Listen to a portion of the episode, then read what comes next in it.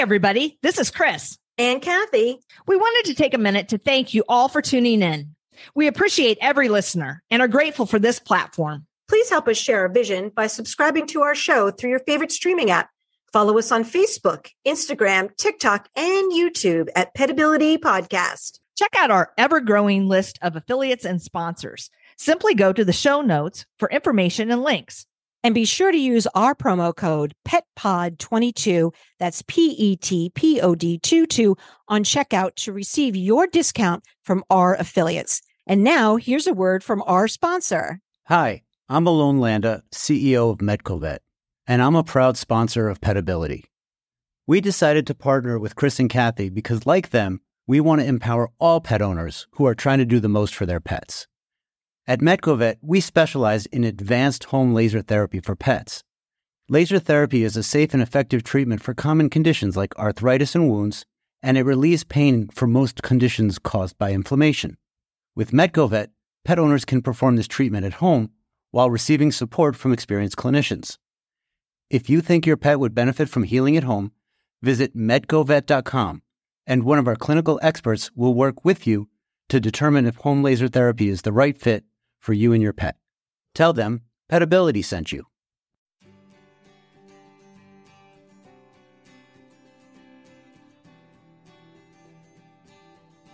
Welcome to Petability. I'm your host, Kathy Simons. And I'm your host, Chris Cranston. Our podcast provides interviews and information to help your pets live their best lives. Hey, Chris, how are you today? I am excellent, Kathy. How's it going? Wonderful. We're doing wonderful over here. Um, hey, listen, I had an idea for this show today. Would you like to hear about it? I would love to hear about it. I think since this is our first show, we should talk to the audience a little bit about introducing ourselves and telling a, a little bit about what the show is about and who we are. Well, I love to talk about me. How about you? Oh, I love to talk about me. There's nothing better. but enough about you. What do you think about me? and there you go. There and cut. yeah, I think that's a great idea. Okay. Um, you know, I, I, I think about our journeys, you know, our parallel journeys. And when did we meet? I think it was back in 2003, if I do my math right. It's it has been quite some time now. I would say probably 2002, 2003. Mm-hmm. At that time, I had just finished my coursework at the University of Tennessee in uh, canine rehabilitation, and I was getting ready to sit for my exam, I believe, when we met. So I was in the very first graduating class uh, at the University of Tennessee for canine rehab, and so that was really exciting to me because I was one of the first of 36 people in the country to to to take the class, to take the coursework, and to sit for the exam. So it was an exciting time for me. And it, not to be taken lightly. I mean, it is an arduous, grueling process to, to go through that and get the certification, as I know from my experience a couple years later. Uh, but also, kudos to you and your workplace for being so forward thinking and being one of the first facilities to have rehabilitation, small animal rehabilitation in the country it was very exciting. And you know um, it didn't take very much um, discussion with uh, our veterinarian dr mcmillan. You know i had worked with her for many many years at the mspca at that time i believe it was angel memorial animal hospital but i believe it's angel animal medical center now. And um, she was the radiologist and i worked in the radiology department and i felt like you know maybe this is you know i see a lot of dogs radiographically that are having that hip dysplasia congenital you know problems pain um, and recovering from surgery. And i think it was an easy transition really in from radiology um, and my continued interest in anatomy and function to sort of roll into canine rehabilitation. I would agree. I felt that same way being a physical therapist for people so I'd always known when I got uh, done with PT school at the University of Iowa, I'm from Iowa originally. So if you detect my nasally Midwestern twang, that is that is why I try my best. but um, yeah, so I, I went into orthopedics, sports medicine. Uh, most of my PT career with people was uh, at the University of Colorado, actually, in their student health center. And when I moved out to the Boston area in 2002, I thought it would be a good chance to maybe do something different. My job at, in Colorado was very utopic, but I thought this is a, a great chance, right? Moving across the country, what right. what else can I do? And I it was a very cerebral decision for me. Um, but also an emotional one. So this is this is a true story. This is actually what happened. So I, I move out here. It's expensive to live in the Boston area. I didn't have a job. I didn't want to go right back into human PT, and so I found myself drinking Coke and eating Cheez Its and watching Animal Planet. And Animal Planet had just kind of started out at that time. And one of the first shows was Emergency Vets. And so I'm, I'm watching Animal Planet and I just start bawling, right? Over the, over the heart wrenching stories right. on emergency vets. And so I thought, I need to listen to this. You know, this, this maybe is telling me something. So started investigating, and lo and behold, that's when I learned that there was this certification. But I didn't feel like I had all the experience. So that I needed to just enter into the program. So what did I do? I started calling around and I called our friend Kathy and you were like the only one to call me back. I mean, I only call like three people, but you you were like excited. You're like, yeah, yeah come on over. And I think I ended up volunteering over 200 hours uh, yeah. uh, with you yeah. and in your wonderful facility and getting my my feet wet as they say and learning all about dogs and rehab and and then going on to get certified in 2004 so that's my story. I'm sticking to it. Yeah, I was there. I, I can vouch for it. I remember to one of I, I was there. One of the things that um, that was an, such a wonderful collaboration for me, as far as you know, I'm coming from the animal uh, veterinary side, and Chris coming from the physical therapy side. As one of our very first patients was very dramatic. We had a dog that was um, what we would call, I guess, in human terms, quadriplegic from um, Prince. yeah, yeah. And I'll, mm-hmm. I'm going to use the word stroke in this case, but but from a stroke-like event. Um, and honestly, I think that it was the collaboration of coming from two places with um, with with our expertise that was so important and instrumental in rehabbing this dog because we had so many ideas from so different, so many you know from my side and from your side as well as far as not only his uh, physical therapy plan, but his medical plan. And then the other thing that was really important for him was how are we going to handle him as far as um, his emotional life goes. So you, we both got that. We both got that. Not only did we have to get this dog up and walking and get him back to his enjoying his life and his love of life, but also had to find a way to treat him medically, and we also had to try to find a way to treat him sort of uh, in an environmental enrichment sense as well. And I think that all those pieces that came together for him were, were instrumental in getting this dog to walk again. And I do remember the first day that that dog took a step on his own unassisted. And I, you know, I was like, this is great. This is wonderful. And I went into the back office and just sort of collapsed in a bowl and cried because Aww. it was just an amazing experience. You know, I didn't want to show so much like, yep, nope, I knew this was going to happen and I knew the dog would. I just didn't know when. And it was, it was an overwhelming experience. And that dog got many, many more years of of good time with his owners, wonderful, wonderful people, um, and got many more years, many more good years. Absolutely. Uh, I think that was a, a case that affected all of us and there was a huge team you know as you implied um, going into his care and support and the owners were just all in and wonderful and did everything that we asked of them. And ironically, you know, you were talking about, you know, not a big leap from radiology to doing rehab and and nor was it a big leap for me doing physical therapy. It was just applying that to a different species. But what I did find interesting was that when I was working with people, I was terrified of the neurological conditions. Mm. Uh, working with pediatrics, working with head injuries, uh, you know, working with spinal cord injuries and so forth. But when I have since worked with pets, I love the neuro component because they get so much better so much of the time and so that is rewarding so, so rewarding, rewarding yeah. so gratifying yes yes i agree i agree well i'm glad we met chris that was and then i think shortly after that i started treating a goose and i was like hey chris well my next so, patient's a goose maybe you can help me with that too but so, um, it was wonderful collaboration i agree and and I kind of want to ask you because I went into you know my my path and how I ended up in animal rehab. When did you mm-hmm. decide to work with animals? Oh, Chris, you don't decide to work with animals. You are you're called to work with animals. You don't decide. You don't decide to, to it's a calling. It's a calling. uh, it's a calling. Absolutely. Okay. and i think that that a lot of technicians could probably vouch for this as well. Um, many of us are called probably not as many stay in as long as i have because i'm going on probably 30 years now you know into uh, my veterinary technician career. Um, but it's definitely a calling. I mean there's no there's no technician ever that said you know i'm going to get into this because um, i'm interested in earning a lot of money and working less not very many hours and not Right. putting in too much effort there, right? there's a So lot of a lot of burnout uh, with veterinary technicians veterinary nurses for those exact reasons. And probably one of your survival skills has been that you have morphed from you know maybe being in the trenches in the early days to uh, you know seeking out this rehabilitation angle and niche and uh, getting a lot of you know satisfaction from that.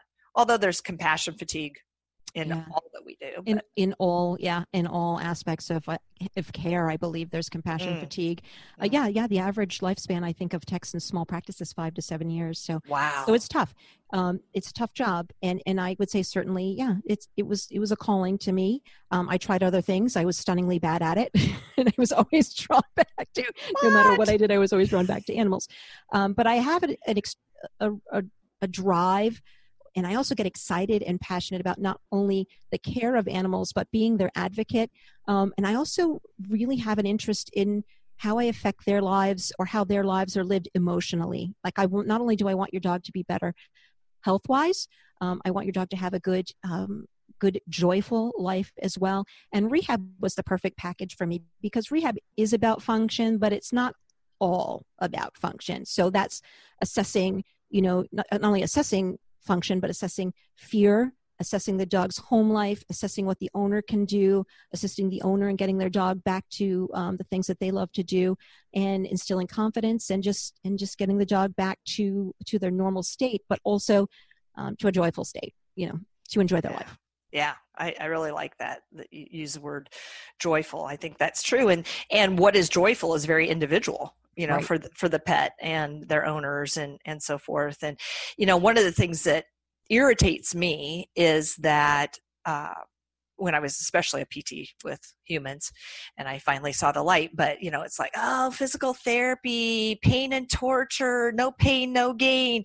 And that's so far from what we do because one of our first goals with any pet is to make them comfortable and and less painful and certainly for the person too. Now sometimes there may be some discomfort as a means to an end, but as you were saying with the pets, the whole process too, we try to make joyful in the sense that they don't know that they're exercising even you know they're getting treats they're you know playing games their lives are enriched they get to go out of the house and come to the clinic or have a guest me or you mm. go into their home mm. and you know hang out with them. And and so you know the the perspective from the animal i think is very different than some of the psycho emotional overlay that we tend to put on these things as people right?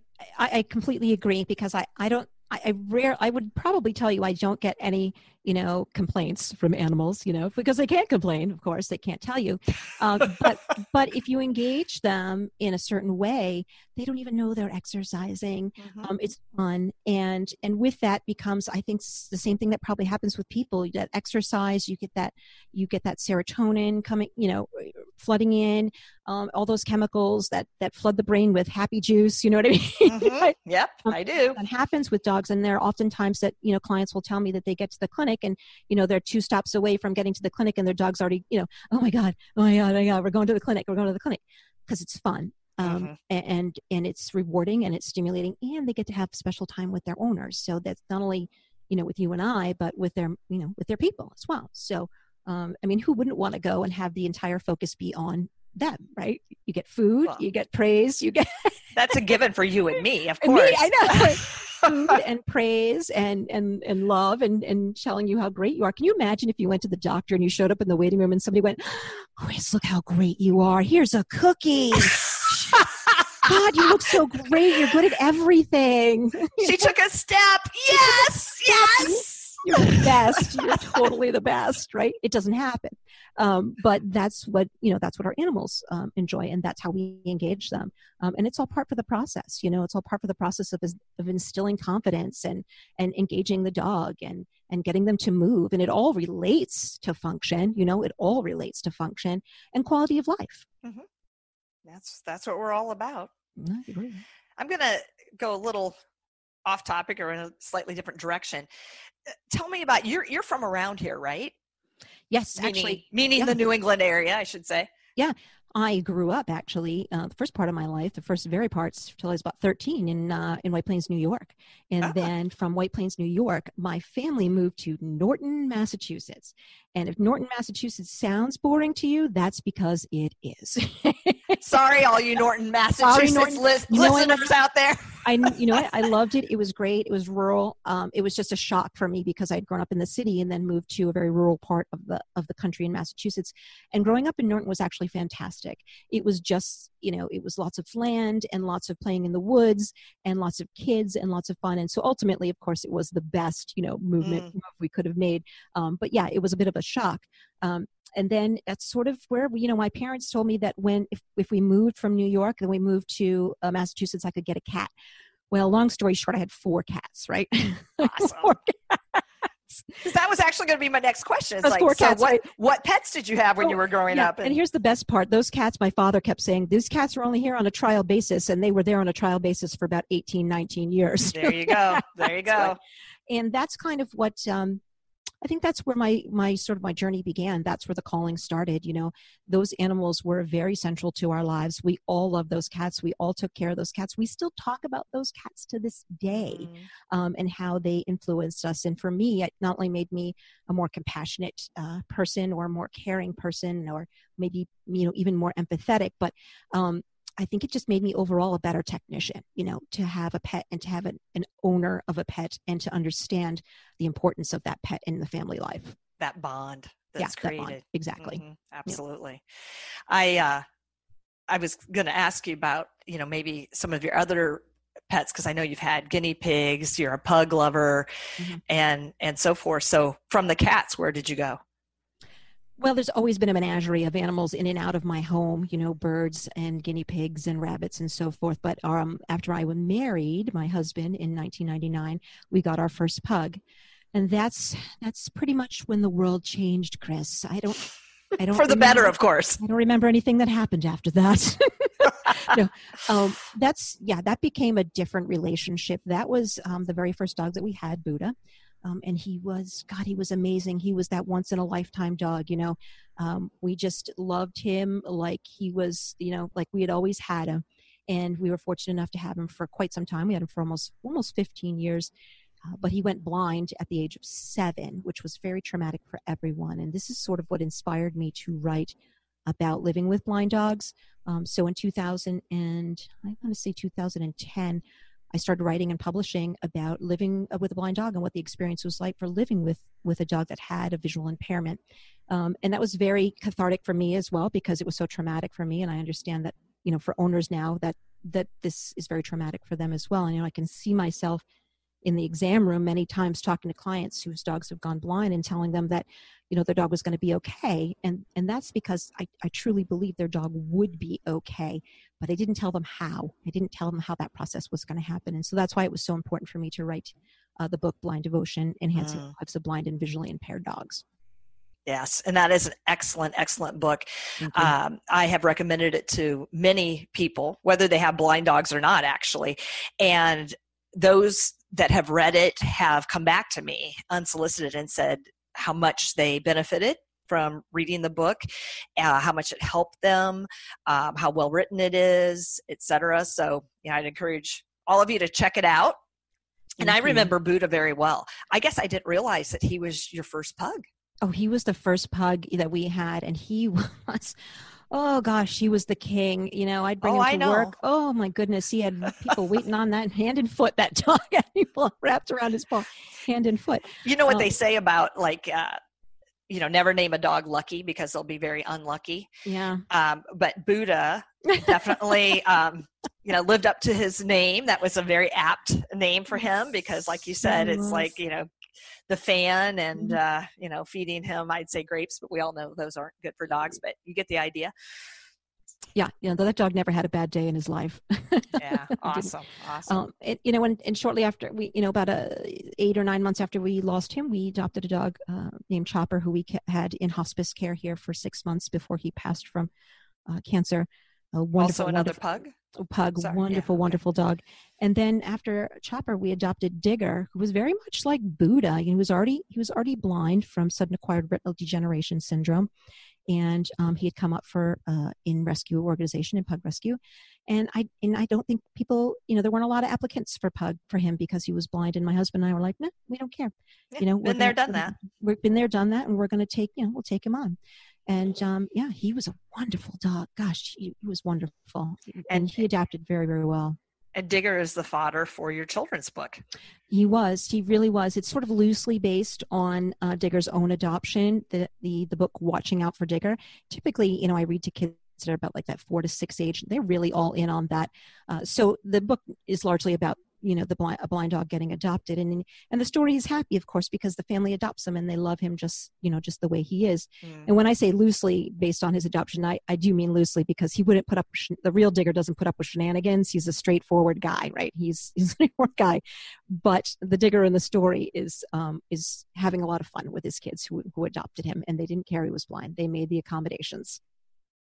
That is eh, very i think appropriate uh children's book you know in this day and age and and it, um, accepting differences and understanding again that just because uh, whether it's a person or an animal is different doesn't make them less Exactly, and I'm and just because your dog is broken, or uh, just be sorry, not broken, just because your dog is blind, or deaf, or in a wheelchair, doesn't mean that they're broken, and doesn't mean that they're not capable of being integrated into your family and having, you know, a, a joyful existence or an interesting life.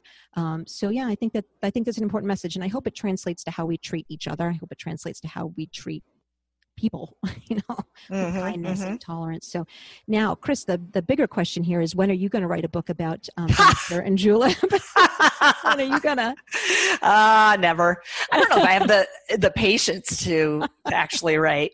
And I've also been told that that when I do write, it's very complicated writing. You know, big long sentences with big long words, and I don't know if it would be that enjoy enjoyable for for folks to read. But that's on the back burner. That's uh, why I'm doing this podcast. I'm much better at talking than I am at writing. Maybe they should just put together a picture book. That I think people would enjoy that. There you go. I, I just learned about uh, graphic novels. That was mm. a whole new concept. Really? So yeah, so maybe I could do a, a Julep and Baxter, who are my little Cavaliers. So Kathy's breeder choice is pugs, and mine is Cavalier King Charles Spaniels. I always say it's a long name for a little dog, mm-hmm. but um, on numbers two and three, they're the, the twins, as I fondly refer to them. But yeah, maybe they could be the subject of a graphic novel. Oh, they they're wonderful. I, I adore them. I adore them. They're wonderful. They're wonderful, and and I think that the the the combination of all of these experiences from um, from having our own dogs and they're coming from the physical therapy and coming from veterinary medicine just um, you know is is what the draw is for i think both of us. You know we we have pets. We know that people love their pets. We know that they're part of the family um, and we can relate to that and we can certainly empathize when when people's animals are not well so, Chris, I know you and I worked together for many years together at the Sterling Impression Animal Rehab Center. Um, but can you tell us a little bit about your journey? About after you left Sterling Impression, where did you, where did you, where did your path take you? I remember that was a sad, sad day when I had to tell you that uh, I was, I was moving on. we, we were, we were breaking up. I was crushed. It's the Beatles. no, actually, again. actually, you were very, very supportive because I got an incredible opportunity to start the physical rehabilitation service for one of the large emergency and multi-specialty facilities in the Boston area. And how I'd come to that place was that um, I actually worked with quite a few of the doctors in doing the case studies that are required for our of certification in canine rehabilitation. And so I kept in touch with them, and they were growing and one of their next steps was to bring in physical therapy to support their surgery orthopedic neurology, et cetera, departments. And so uh, that was in 2006, and I was there till 2009, and we grew the department from just me part time to four uh, practitioners. And so it was very, very exciting. And then I got wind that uh, someone in the community was uh, selling a business that she used to swim dogs. And she didn't have any credentials in a medical or veterinary way, but it was somewhat of a turnkey business. So I purchased that in 2009 because it had always been my dream to have a standalone, autonomous physical rehabilitation facility, and that was Flow Dog. And I successfully founded and grew Flow Dog uh, over the years, and incredibly sold that to Angel Animal Medical Center, who you referred to earlier, uh, which is the longest standing continuously operating veterinary hospital in the United States, maybe even right. the world. I'm not sure, yeah. but uh, that was quite a feather in my cap when they were interested in buying Flow Dog, and so that was in 2017, and.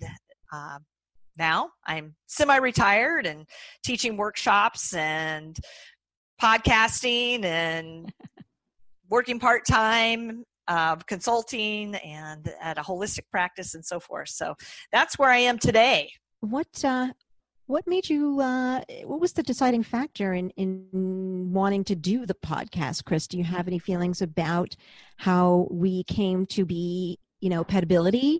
Do you have any thoughts on? I do have thoughts. I'd love to and, hear them. I'd love to. I'd love to hear them. Again, for me, things tend to be uh, rather um, spontaneous and it's like hey i've got some time on my hands uh, let's let's do a podcast. So yeah, we were sitting over lunch one day, kind of catching up after you'd been on a, a journey around the United States with your husband and uh, coming back to the area. Is that right, Kathy? Is that that's correct? Uh, yeah, it was a wonderful mm-hmm. trip. And we were trying to think, you know, what's next for for each of us because uh, we're admittedly too old to be uh, crawling on the ground with these uh, 200 pound dogs and, and, or stooping over a dachshund in an underwater treadmill. Uh, we've we paid our our price our dues for that. So yeah so the the idea of a podcast was born and we've continued to to work on it and bring it to this point. So we're very very happy about that. Yeah I, am very excited about it too. And um, i've always had uh, i've always had a great respect and admiration for your work your work with animals and your uh, just your drive you know? And so i was really excited when you said that you would partner with me when we were going to do this podcast because i thought yep this is this is great you know? This is a wonderful collaboration for somebody who's in the top of their field and it was exciting for me to hear you say yeah i'll do that with you Aw, shucks, Kathy. You're going to bring a tear to my eye. Flattery. we'll get you everywhere.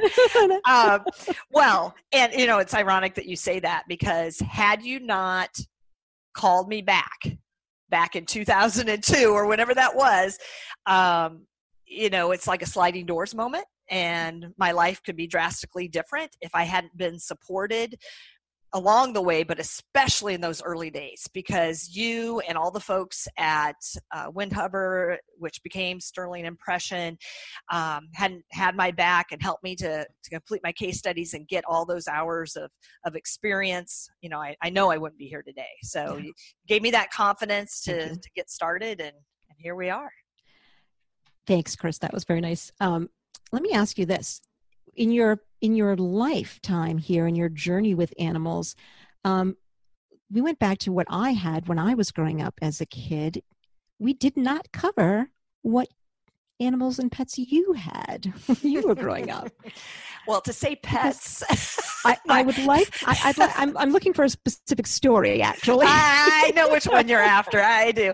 Um, yeah and i was going to say to say pets is probably a, a little bit of a, a strong word. Um, you know we, eh, growing friend. up uh, yeah growing up i had a variety of, of cats and dogs which were our family's pets and of course loved them and and was a primary caregiver, you know, brushing and trimming their nails and training and, and all of that stuff. But growing up in Iowa, you often ended up with animals in your your life um, that maybe were unsolicited or unexpected.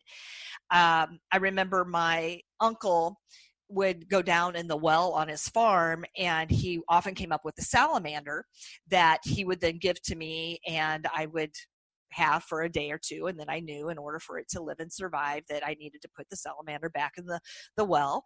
And then there were those uh, i remember some family friends that had a turtle and of course uh, they no longer wanted to take care of it so who did they call upon? Me. And then there was the neighbor who ran over the the rabbit's nest and and so i you know tried to to care for the the bunnies that had survived and also had a, a big uh, white rabbit named Snowball for a time. But I know the, the story you're looking for is about the duck, isn't it, Kathy? It is, Chris. And I, as we're talking, I'm not sure that you realize this, but that's there was your calling. You were called. That was it. that was it. okay, maybe I just don't recognize that. I'm not that. Phone. I'm not in tune. Yes, I'm not. I'm not that in tune with with those things. So, called. yes. yes I'd, I'd love to hear about your other pets yes yeah other so I, I also had a duck for a time and again now you have to remember this is like 1974 75 rural iowa and a big deal was that our town jefferson hosted the greene county fair and the fairs are a big deal. So you had all the livestock stuff and i'd ride my bike down and go through all the barns but then you had the the midway right where you had all the rides and the games. Well back in those days, you could pitch a nickel into a goblet, and if your nickel stuck, you got to bring home a baby duckling. Oh my goodness. Mm-hmm, mm-hmm, mm-hmm. So, needless to say, I spent over $2 in nickels and got my duckling. And so I wrap him up. It's kind of like one of those ET moments where I'm in like my hooded sweatshirt and I, I wrap him up in, in my my sweatshirt and I bicycle home and it's dark and my mom worked nights and so I'm like well, what do I do with this this little duckling so I get a shoebox and I get you know a towel and I make a little bed and it's getting late and so I, I put the, the duckling who i named peep in my closet with the light on mm-hmm. and go to sleep and thinking everything's fine and i remember being woken up a few hours later and my mom's like chris do you have something to tell me and this this duckling. I'm sleeping through it, but it beep beep beep beep, and out of the closet, and thus thus the name was very appropriate. But he grew into a handsome duck that imprinted on me and we'd walk around the neighborhood and you know i went to the local ag store and figured out you know what to feed him and i built him this lovely enclosure nope. for our backyard and yeah so you're right i may have been called you got you totally got called totally got called. You got to answer that phone, girl. You got called. ah, well, do you think we blabbered long enough for our audience? I, they, yes, they know yes. us a little bit better. I know, and I love that duck story so much. I can't even tell you, I love that story. Yes, I, I, think so. I think that this is a wonderful introduction for our audience and find out where where we're coming at, and we're hoping that with our with our combination of experience, that we're going to be reaching you know a, a, wide variety of, of pet owners and um and and be able to to share experience with them. Yes, as Kathy said, we're definitely excited to reach a larger audience and share our mutual and individual experiences that we've had over the years with various pets and animals in a professional capacity. Hopefully, you'll each learn from our expertise because, as our tagline says, we definitely want to help your pets to live their best lives. Thank you for joining us. We hope you enjoyed our show. Follow us on Facebook or on Instagram at Petability Podcast. For more information about Kathy's books and living with blind dogs, please go to enableyourpet.com. Thank you, and please tune in next time.